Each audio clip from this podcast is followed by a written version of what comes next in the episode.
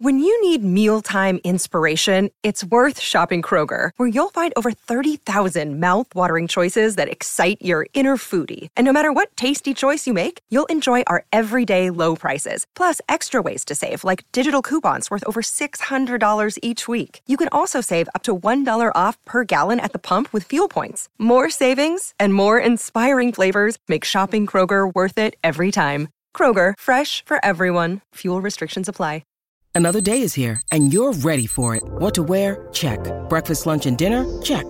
Planning for what's next and how to save for it? That's where Bank of America can help. For your financial to-dos, Bank of America has experts ready to help get you closer to your goals. Get started at one of our local financial centers or 24/7 in our mobile banking app.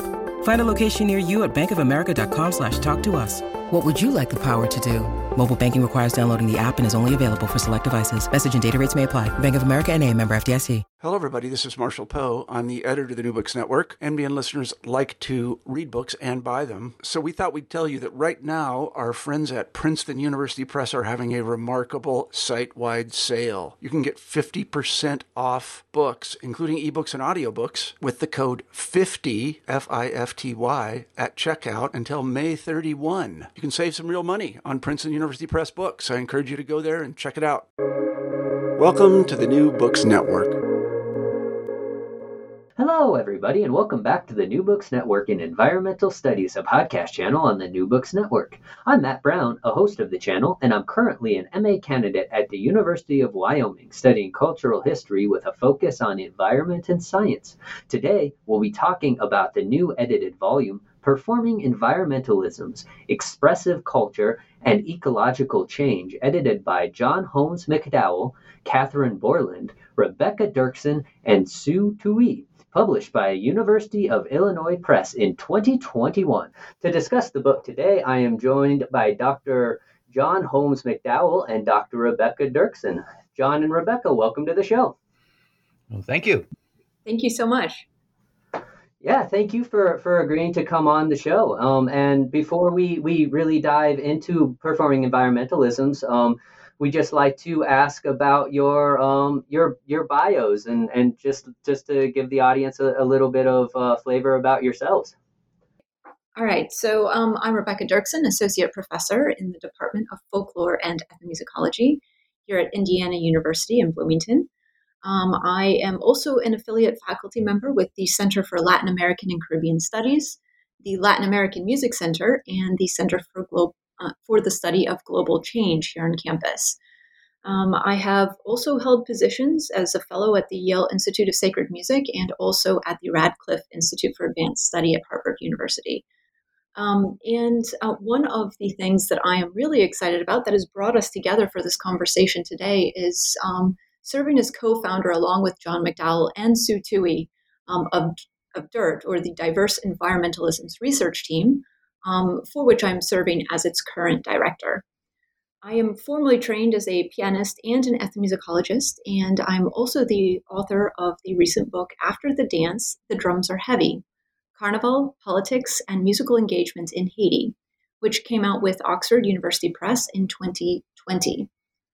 After nearly 2 decades of involvement and many years cumulatively spent in the country, Haiti is a place that has become home for me. As a music scholar, I work across musical genres of Haiti, looking at these so-called grand challenge questions, so matters concerned with development studies or disaster studies and environmental justice. My applied, engaged, and activist research has been profoundly shaped by events such as the 2010 earthquake and subsequent political turmoil that we've seen over the past decade or so. And I have also focused my efforts on environmental justice around the issues of trash and sanitation, as well as deforestation and efforts to plant trees. Well, thank you for that wonderful introduction, Rebecca. Thank you, and thank you again for being on the show. John, would you like to give a little bit about your background? Yeah, I wouldn't say that I'd like to do this because I think most academics prefer to have other people talk about us than we talk about ourselves, but I can manage this. So I'm a folklorist, recently retired from the Department of Folklore and Ethnomusicology at Indiana University. So Rebecca and I are colleagues. And I come out of an anthropology background with a specialization in folklore. Over the years, I've been interested in the how speech is a significant element in culture. And in particular, I've been intrigued by, I guess you could say, how stylistics, aesthetic tendencies, how those create certain kinds of impact in terms of what you can do with verbal repertoires. So that's been a consistent focus. My work has been, a lot of it has been in Latin America. I've done some work in Mexico with the corrido tradition, which we won't really be delving into today.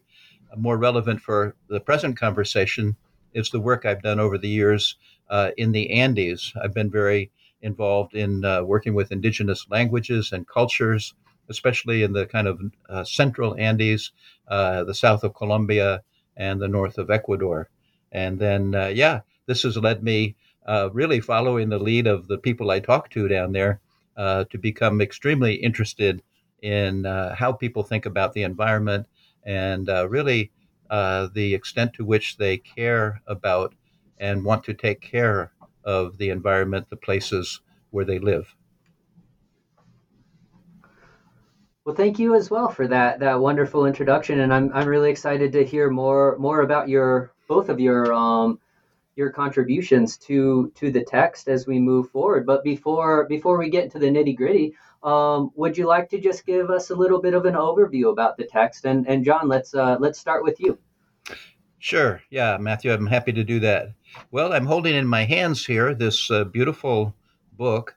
It's got a photograph of some Arctic drummers across the top of it.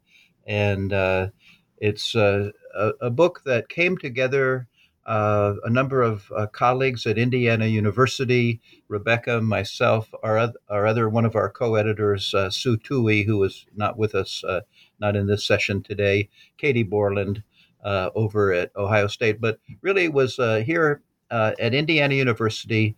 It was a conversation that started in the Department of Folklore and Ethnomusicology with Rebecca, myself, and Sue. And out of that conversation, which was really about cultural sustainability, those kinds of issues, we started contacting colleagues we knew, folklorists and ethnomusicologists around the country. Of course, in other settings, there are a lot of people who are interested. A lot of scholars are pursuing these themes in their own research areas. And we pulled together a symposium in 2017, really very exciting series of interactions that we had. Colleagues came in from, all across the country. And out of that symposium, we decided it would be nice to pull together some of the papers and put it into an edited volume. And that's indeed what we have in Performing Environmentalisms. So that's the kind of backstory on it. I can say that the book is structured into three sections. So we've organized the essays thematically. The first part is really, we call it Perspectives on Diverse Environmentalisms. It has four essays there, including mine. The second section is titled Performing the Sacred, and that has three essays there, three chapters, and one of those is co-authored by Rebecca in that second section, Performing the Sacred. And then the third section is Environmental Attachments, and we have three papers, essays, chapters there. And we do have an afterword by our colleague in anthropology at Indiana University, Eduardo Brondizio. And then at the other end of things, at the beginning of the book, we have an introduction that is set, basically does the job of setting the scene for these essays, and that's co-authored by Katie Borland, myself, and Sue Tui. In a nutshell, that's where the book came from, and that's what you will find inside the book. I think there are a few things that I might love to add to that introduction, in that this is a book that really looks at the strategic uses of expressive culture in the face of ecological change. Now, some of that is defined as climate change, and some of that is more broadly stated throughout the chapters and the experiences that individuals are having with their environments shifting around them across time.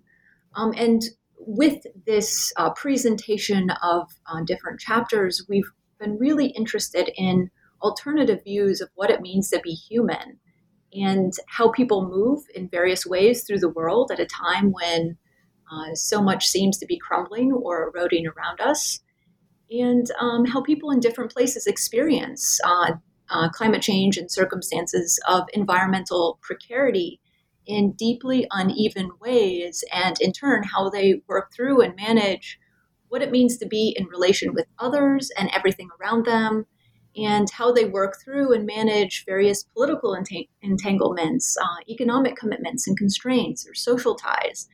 And all of this then in relation to their convictions, their beliefs, their practices about their environment through performative and artistic means. And so this volume, I think, really urges us to listen differently across registers and with greater care, and to see our pathways through this world as all tangled up together. So, for example, in the case of my chapter, I might say that that includes an accounting of racial capitalism as it is tied to the deterioration of ecological systems and the social and political instability that comes out of that, leading towards circumstances that push people to becoming environmental refugees. So those are some of the larger issues that we're tackling with this volume. And another point of interest that John raised here was this notion of cultural sustainability. And I'd like to return to that again, because this was really kind of the crux of how we came together way back in 2015 within the department. John, as then chair of the Department of Folklore and Ethnomusicology, had this brilliant idea during our regular faculty retreat to convene over ideas and research. And that then led to John, Sue, and I being able to have an afternoon of conversation talking through some of the experiences that we've had with our recent research projects, and raising up this term of cultural sustainability and pretty quickly coming to reject that. And so then we wrestled through the notions of sustainability and, you know, the implications behind that and why that may not be the most helpful way of framing this conversation. And through that, we cycled through the idea of viability as well, before also kind of putting that to the side and finally settling with some degree of satisfaction on diverse environmentalisms as something that might be a little bit more helpful to advancing these conversations together. And so that's kind of the behind the scenes path that we have taken into creating this volume, going back a number of years now. Wow. There's so much there. And I mean, there's so much in this edited volume that we could just focus on one chapter, and I'm sure just blow away our whole time here. So I really appreciate that you all took the time not only to talk through all of this stuff with yourselves, but then so cautiously and intellectually curate these ideas to present to your audience. And it kind of what you were saying at the end there, Rebecca, kind of tees off one of my first questions about performing diverse environmentalisms. And would you speak more on what really that means and why it's important to the ideas of cultural sustainability and viability, even though those aren't necessarily the most articulate? Yeah. Yeah, that's very good. Rebecca put a number of key pieces on the table here. But if we just take these three words, performing diverse environmentalisms, I think in some ways those three words hold the key to what we're up to in this book. Performance is at the heart of it, as Rebecca said.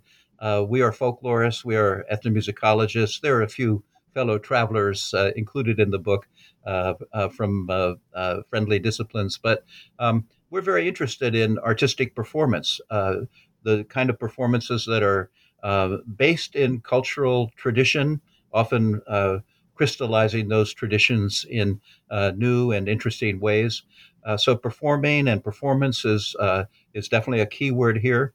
Diversity is another one, and I think the book is very committed to looking at populations that are marginalized, that are often disadvantaged in terms of access to power, access to the capacity to shape, their own destinies.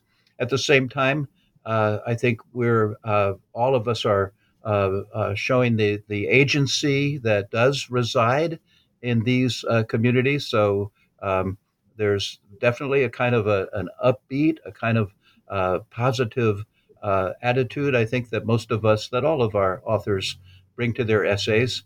And then environmentalisms, and it's significant that we put that word in the plural.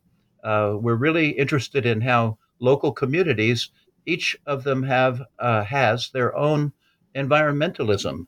That is, they have their own way of locating themselves in the natural world. And we are very mindful of that. I think we see that as a valuable commodity. The commodity is definitely the wrong word there. A valuable resource, not only for these communities, but really for the rest of the world.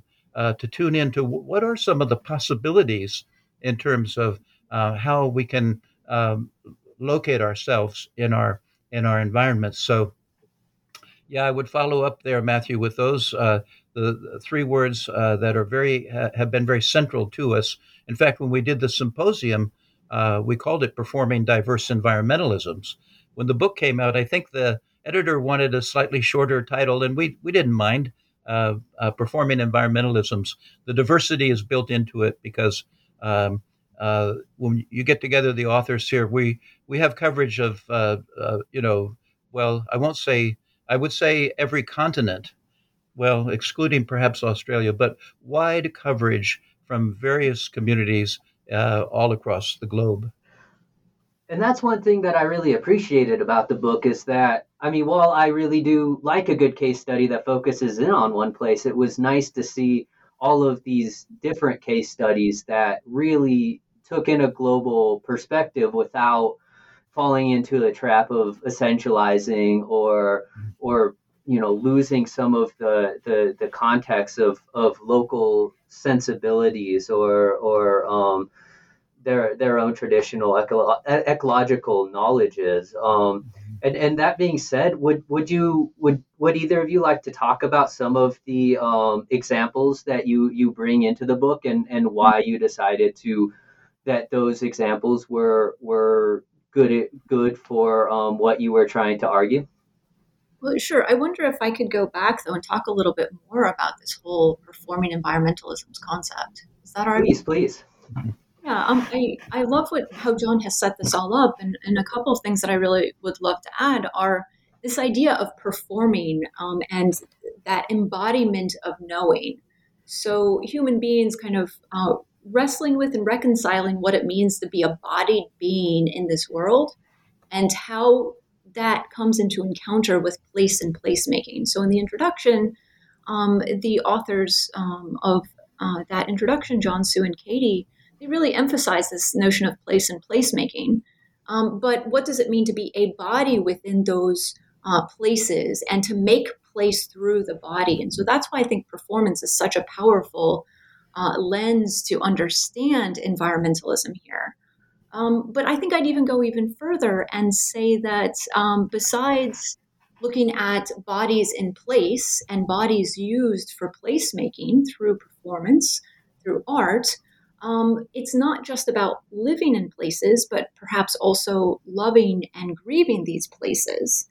Another reason that performance is such a powerful lens for having these conversations about environmentalism and the types of actions that we need to take as human beings are that performance allows us to employ the arts of imagination. and bring them to these extremely difficult, quote unquote, wicked problems that we're facing as a species globally, and to go beyond what it means when we as human beings are also seeing ourselves placed in a world that is inhabited by all sorts of other living beings as well. And so we need a lot of creativity to find solutions that accommodate ourselves, but also all other sorts of living species, and however living is defined, you know, more than human, beyond the human. And I think that that is a really important part of looking at environmental humanities that we can bring to this whole conversation, and that we hope to do in part with this volume. Yeah, I think that's really a nice follow-up there, Rebecca. And, you know, touching on Matthew's question, if you survey the chapters in the book, the coverage is really quite impressive. We have a couple of pieces that are based in the Appalachian region of the United States, and look at some of the environmental and ecological crises that are impacting that area. But at the other extreme, if you wish, we have chapters that deal with, for example, environmental issues in Ethiopia, the environmental nostalgia of migratory peoples in Mongolia, and the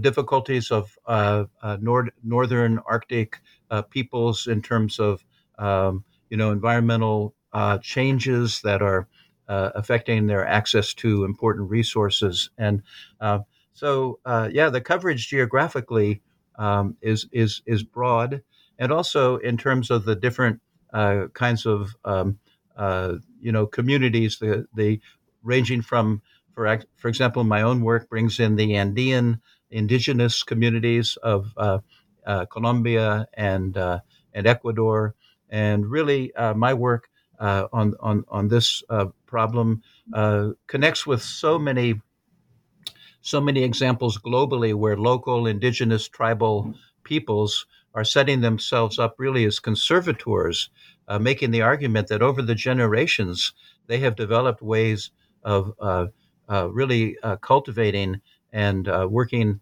I guess you could say, effectively with the environments where they find themselves. And so we have that, but we also have urban kinds of settings that are reflected in a couple of the pieces.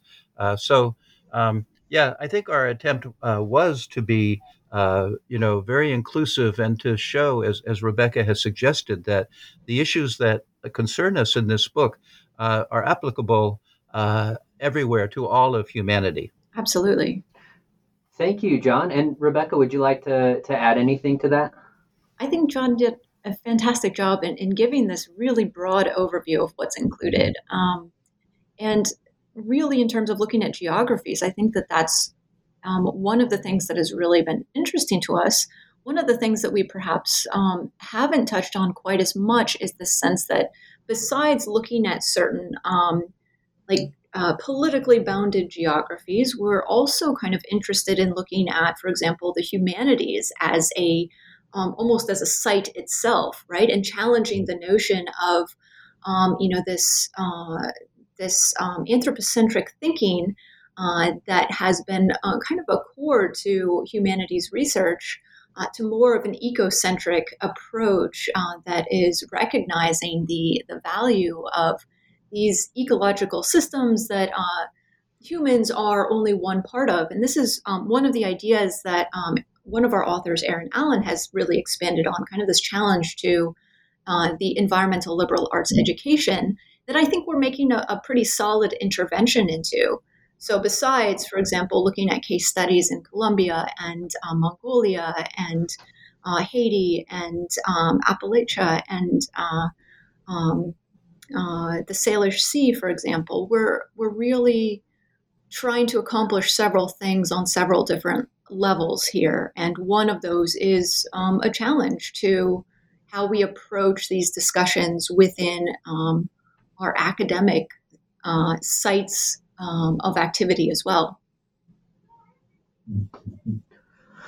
Yeah, that's really, it's all really interesting to try and suss out these different perspectives and thinking of it locally and globally. And you brought up Dr. Allen's essay, and he also talks about the poetic aesthetics of sound and music and environment. And I mean, since we are focusing on performances and the idea of how performance embodies really like environmentalism, would you like to talk about sound? Yeah, sound. I mean, that's where it's at, isn't it? You know, the remarkable, phenomenon of the human voice, for example, or of song and chant and other musical or music-influenced performances.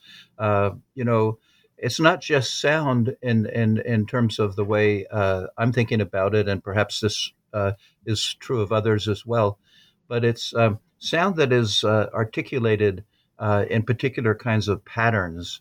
And that's really, for example, in my own project, I'm very interested in the sort of stylistics of speech and how those influence an ecological discourse that can be very effective both within communities in terms of rallying people to the cause within the community, but also serve as a kind of a means of connecting to larger communities that are interested in these concerns as well. So, and I know Rebecca there are other dimensions of sound that are important in her work as well. Maybe she could tell us a little bit about those. Oh, absolutely. I'd like to pick up, though, first on that connection of poetic aesthetics that you've raised and point out that John, in his own chapter, is looking at eco-performativity, which I think is a form of eco-poetics itself. And that, in turn, connects to a chapter by Assefa Dibaba, who is talking about eco-poetics of place, of the Oromo people. So I think that we have these lines throughout the text that are really looking at connections. Jennifer Post as well is really attuned to the ways that the Kazakh pastoral peoples are expressing their environment and the ways that they're seeing what happens to their grasslands over time and how that comes across in song. And in the chapter that I wrote with Lois Wilkin, we're looking at how a lot of songs from both classic repertoire, folkloric repertoire, explicitly invoke images of trees or spirits that come together to convey wisdom to listeners. And so the language around this, the sounds that we make in expressing, I think, is very compelling to helping us to come into better understanding of what it is that we are living and experiencing within our broader environments. And so that's a through line that I think really connects so many of these different chapters in terms of poetics, of performance, in terms of the linguistic, the ways that we communicate with each other. Yeah, and I really like how it's also not only each other as human beings or as being, but also like with the environment. In Jennifer Post's chapter, they express it sounded like Mongolian pastoralists express themselves from generation to generation, interacting with the grasslands and listening to the grasslands to know when to move or not to. And in your chapter, Rebecca, you talk about the roots of the trees and then also connecting how these trees talk to generations of people and how the roots not only grow long physically, but I feel like temporally, there's this distance that if we listen to the environment in these different performativities and poetics, then we can really connect in a way that we aren't. And I don't know, like, would you both be willing to talk about kind of the, not only the spatial aspect, but the temporal aspect of how these poetics work? There are a number of ways of coming at that. But there's certainly temporality is very important when we analyze performance, right? So all of us are interested in artistic performances and the sequencing, for example, in storytelling, how stories develop through the plot until you come to the revelation and so forth, and then how those stories, because they are structured aesthetically, they're structured very effectively, how those stories can have an impact on people. But another way I would deal with temporality in reference to my own project, it has to do with the different generations and communities. In many cases, the people I'm working with now, for example, in the Sibundoy Valley of Colombia or down in the Otavalo area in Ecuador, but especially in Colombia, I initially, as a young fellow, got to know their grandparents, and now the grandchildren of those people I previously worked with are really capitalizing. I don't like that word either. Are working with the traditional resources that I initially began to discover for and enjoy in my conversations with their elders, but now they're drawing on those resources to create a kind of a discourse, and Rebecca mentioned this term eco-performativity, a discourse that is focused on environmental problems that uses the wisdom of these traditional resources, but fashions that into a product that is very portable in terms of connecting to larger international discourses about the environment. So, yeah, I love the idea of temporality, and those are just a couple of ways I would pursue it in reference to my own work. Sure. That was all really beautifully put. I think also maybe something that comes up with notions of temporality as well are how memories get conveyed, how they resonate across time and space and generations. And another one of our authors that really focuses on memory work would be Chiyasaka Akibara, who is talking about singing for the whales and the different songs that whaling peoples have carried with them. So I think that memory work is really important to kind of revitalizing histories and also building these spiritual and cultural relationships to both the whale and also, more broadly to communities in terms of empowering kind of this collective cultural identity, this sense that there will be futures.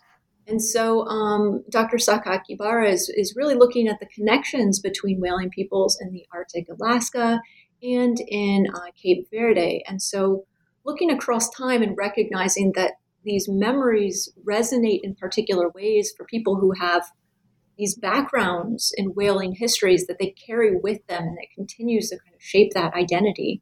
I think that's really powerful in terms of conversations about temporality. With regard to my own work, I guess I would approach that slightly differently and say, yes, there's absolutely kind of the generational conversations going on and the concern with passing along these songs that have so long been in the repertoire. People will sing about leaves having restorative properties, having health properties when made into teas and tinctures. And that information gets conveyed very concretely through several different songs that are very prominent. And yet also when we look at certain core sacred symbols, for example, the Mapou tree, which is also called a ceiba tree or a silk cotton tree. These are kind of iconic trees within Haitian culture that have massive buttressing root systems. Those trees represent this this history that goes back to the colonial past, but also represents something that is so important for us to understand today about freedom and liberation. So it's holding within it the tree itself. When you see a tree, a Mapou tree in Haiti, it carries with it those histories, those memories across time, that people who understand that history will know, will see. So specifically what I mean about that is if we look at the Mapou tree as, first of all, a repository for the sacred spirits of Vodou, the Loa, we see it as the sacred entity, this being itself that resonates with life and with spirit and with possibility and hope. The Mapou tree itself, from a more ecological perspective, is something that is critically important for the role that its roots play, which are absolutely massive, in creating these almost like these nature-made cisterns under the earth. They're massive root systems. They just hold on to rain during the rainy season and carry that forward into the drier seasons. And so they then become almost like a protector for all of the plants, the flora, the fauna in the area of any of these Mapou trees. And then on top of that, we layer other types of meaning, again, extending across time, in that the trees themselves are symbols of liberation.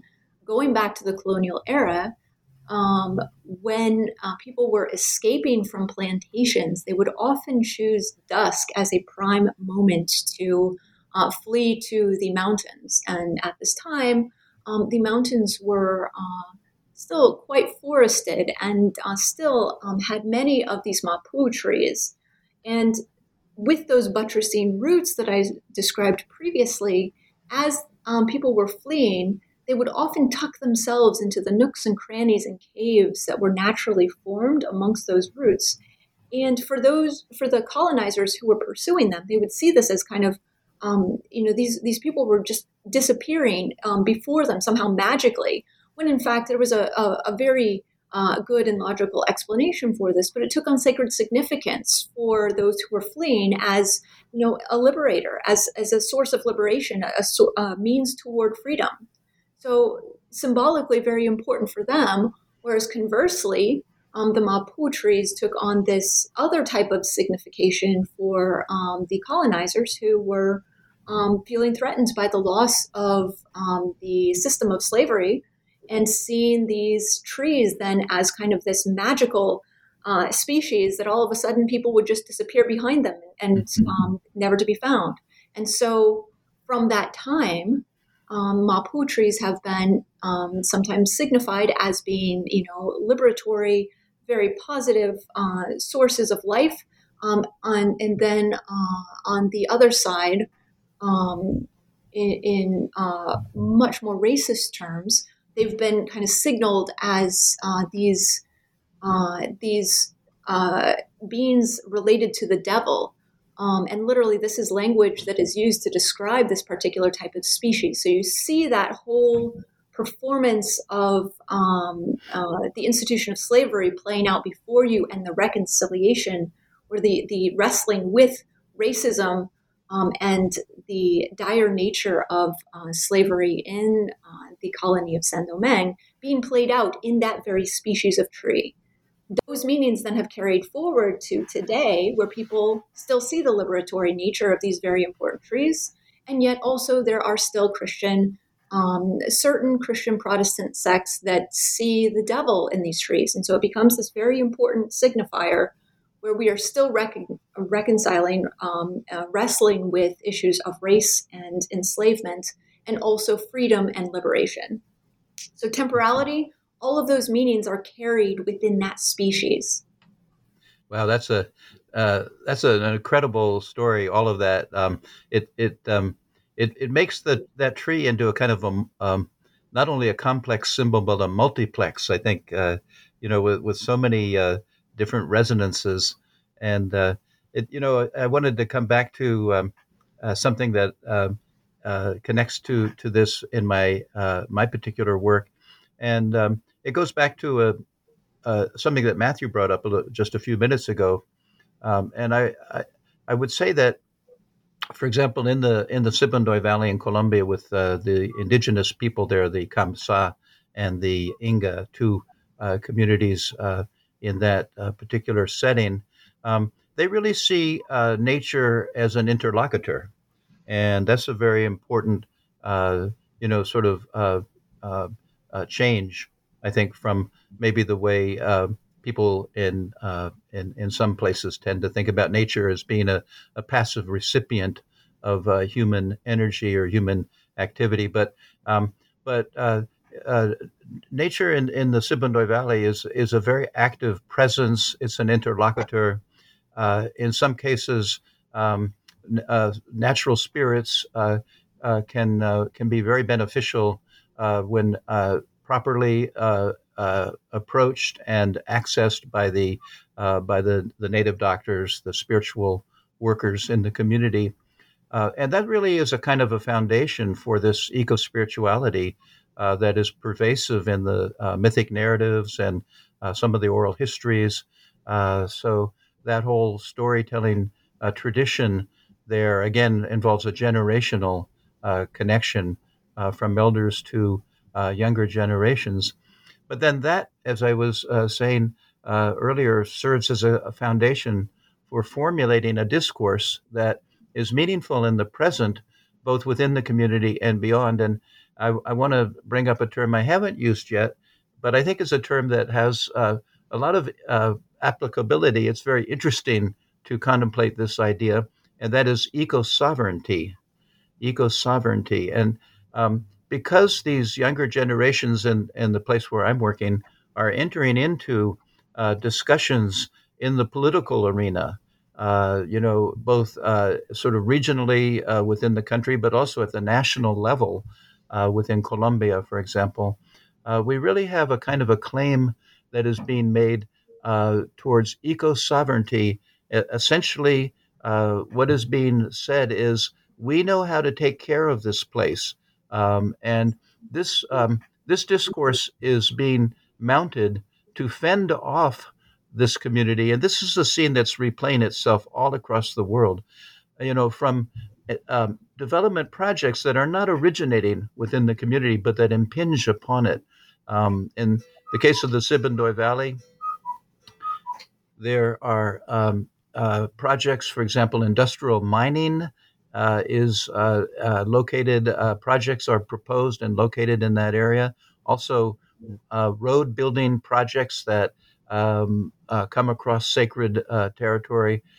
So I think this is something that it's a theme that I'm following and I'm paying attention to, and I'm very interested to see how it plays out in other settings all across the Americas and beyond, this idea of eco-sovereignty. Yeah, that idea of eco-sovereignty is really interesting, and it actually leads me to a question that I have kind of about the complexity of this knowledge production and how we understand these different poetics and these different performances in a greater context. And it seems like there are some moments when there's a divergence or these knowledges don't meld well. In one case, in one of the chapters about Appalachia, I don't remember which one, but it talks about the Protestant view of how the environmental crisis right now is actually a precursor to the second coming. And so it's like, how do we, I feel like, and also speaking with these big, public works projects or even projects that are intended to, be green or help, CO2 levels or well-intended things like that. How do we kind of balance these different sets of interests and performances with each other, or is that just kind of a a thing that we can't do yet. Let me just mention that the article, the chapter you're referring to is Jeff Todd Titan's chapter, and yeah, he goes into that interesting scenario, and I want to hear what Rebecca has to say about this, but I'll just say that this does point to something that scholars have to be very aware of. We certainly don't want to sort of recolonize people and, you know, put them into schemes that are friendly to our own discourses. So I think it's very important that we listen to what people are saying. Something that Sue Tui always emphasizes, that we respect the diversity that is part of any community. So, you know, I don't want to be in the position of saying this community thinks this certain way, because there will be people in the community who do think that way, and probably some others who don't. So there are some cautions there, Matthew, and I think you raise a good question in terms of how do we reconcile, you know, some of the different perspectives of different stakeholders, different players in these scenarios. Yeah, I don't know that I have a perfect response for this. In fact, I'm not even sure that a perfect response exists, other than to acknowledge that there's inherently going to be a great deal of friction surrounding the many different perspectives that come into play. I agree with John that both eco-sovereignty is something that we need to give a lot more time to thinking about. I think that this is a very powerful model that lends itself to anti-colonial critique that helps us to move beyond some of the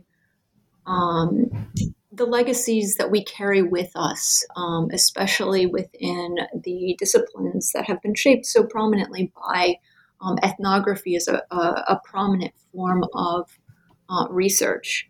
And yet at the same time, I think that we need to be able to cultivate the ability to stand in between with these conversations and try to find ways to listen well, so that we can better understand the multiple perspectives that are happening here and recognize that the dominant narratives that have been driving these conversations for so long, for example, those that we might see among the industrialized nations that are perhaps involved in these political statements on what it means to be environmentally sound citizens, for example, or what it means to participate, for example, in the Paris Agreement, or more recently in the agreements that came out of COP26, for example. So I think for us, it's not necessarily in this volume a project of finding that balance per se, but rather trying to listen to all of the points of friction that are coming up within the small array of different experiences that we're able to represent in this text here, and to try to grapple with some of those points that are uncomfortable for us, that seem to be contradictory, that seem like they may privilege some people and completely neglect others. And I think that we want to be very careful in trying to understand the ramifications of those conversations that put us in those points where we can potentially overstep by trying to overgeneralize, or by trying to state, oh, this is the way it must be, for example. Yeah, that's really interesting. And I mean, I'm definitely not being nice and posing these questions, I feel like, to some extent or another. But another thing that you say in your chapter, Rebecca, that just really, really caught my attention was about the idea that recovery of forest and habitat is not a solitary endeavor, but bringing the forest back to the island, and in this case, it's Haiti, will require collaborations of the spirits, the people, and the wildlife, and really, you know, like that, the eco sovereignty and the intentionality behind that is super powerful. But one thing I really always get like nervous about when talking about these traditional ecological knowledges is the appropriation, especially within kind of our neoliberal capitalist world, where, you know, you have John accidentally slipping and saying commodity or capitalizing. Like how also do we, when we start looking at these alternative forms of knowledge, how do we avoid not appropriating them in like negative ways, but while like still acknowledging them and using them in a positive light as a collective force? Yeah, that's sure. That's such an important question. And I would say that I think we're always going to have that trap waiting for us. You know, all of us are, you know, have grown up in certain places, in certain contexts. We have certain types of educational backgrounds. We have certain types of families that we were brought into. I would say with regard to our research work as scholars who, you know, are largely emerging from this mostly North American educational setting, for those of us who are then doing research in other locations, for example, myself and Lois Wilkin in Haiti, for example, I think that some of what can help us with navigating these challenges are the deep and long connections that we build over time. And in both of our cases, both Lois's and my cases, you know, this goes beyond, you know, just going to a place and doing research. This becomes a matter of building long-term community, building families, building homes. And so both of us have the benefit of really having those different ways of operating in space. With regard to my portion of the chapter, I've devoted it to one of my mentors, Konpè Filo, whose given name was Anthony Pascal, but everybody knows him best as Konpè Filo. He was a very well-known journalist and activist. He was very well known for television programs, radio programs. He was involved in democracy movements under the Duvalier dictatorship. In fact, was expelled from the country or fled the country for the sake of his safety during the early 80s, and then came back in 1986 to really push for democracy. Throughout his life, he was really an ardent advocate for Vodou and seeing Vodou as a sacred practice or way of being in the world as central to Haitian culture and identity, seeing this as part of an essential destigmatizing lifelong work. So he then has taken the role for me as being somebody who guides me through some of these very, very tricky conversations, as somebody who, you know, set out for himself, you know, those pushes toward finding more inclusive and positive spaces for people to be themselves within Haiti. So with him as my guide and somebody who I spent many, many hours over many years with, I really look to him in terms of how I tell this story and how I help to bring his ideas to the page.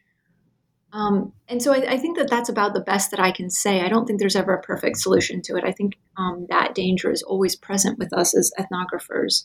But I think the connections that we make with the people who guide us, our recognition of those who come before, who have led these movements, are very essential. Yeah, I think that's a point very well taken. It's a tough question, you know, how we locate ourselves in these settings. It doesn't have a simple answer, but Rebecca points out that we are not casual visitors. I think everybody, all of the authors in the book, have these kind of long-term connections to communities, connections that, as in my case, that actually span generations, and and we become part of families there.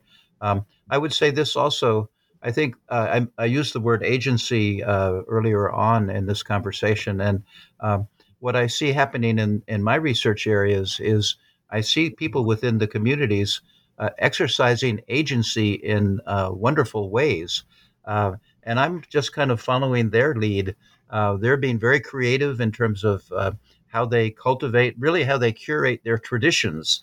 I've talked about them as curators of their environments, but part of that or related to that is how they are curators of their own traditions so that those traditions remain alive and remain vibrant in the present and meaningful going forward.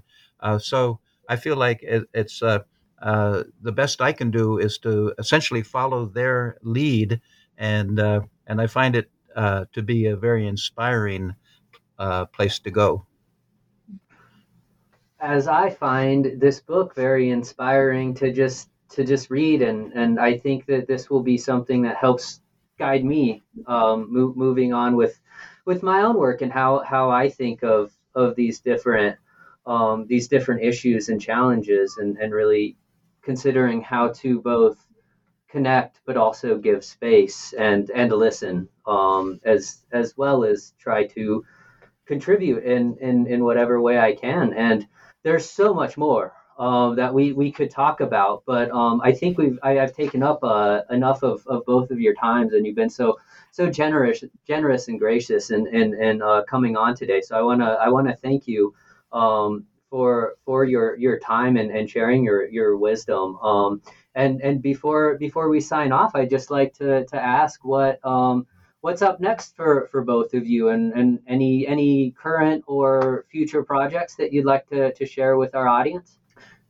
And Rebecca, you can go first on this one. Oh, sure.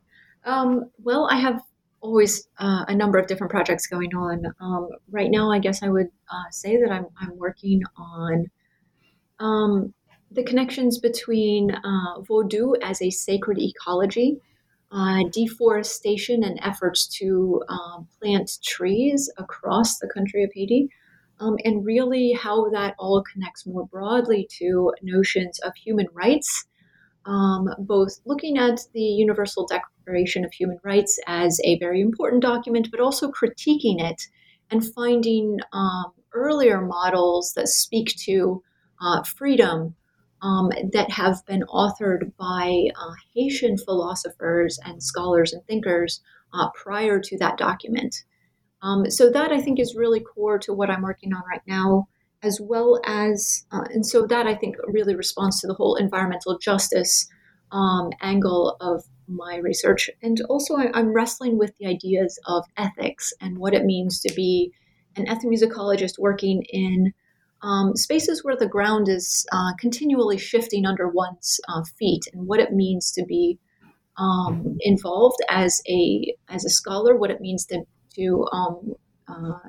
make community in those places, what it means to talk about these very difficult issues, and how we can be better equipped to address points of conflict and really find just better ways of being colleagues and caring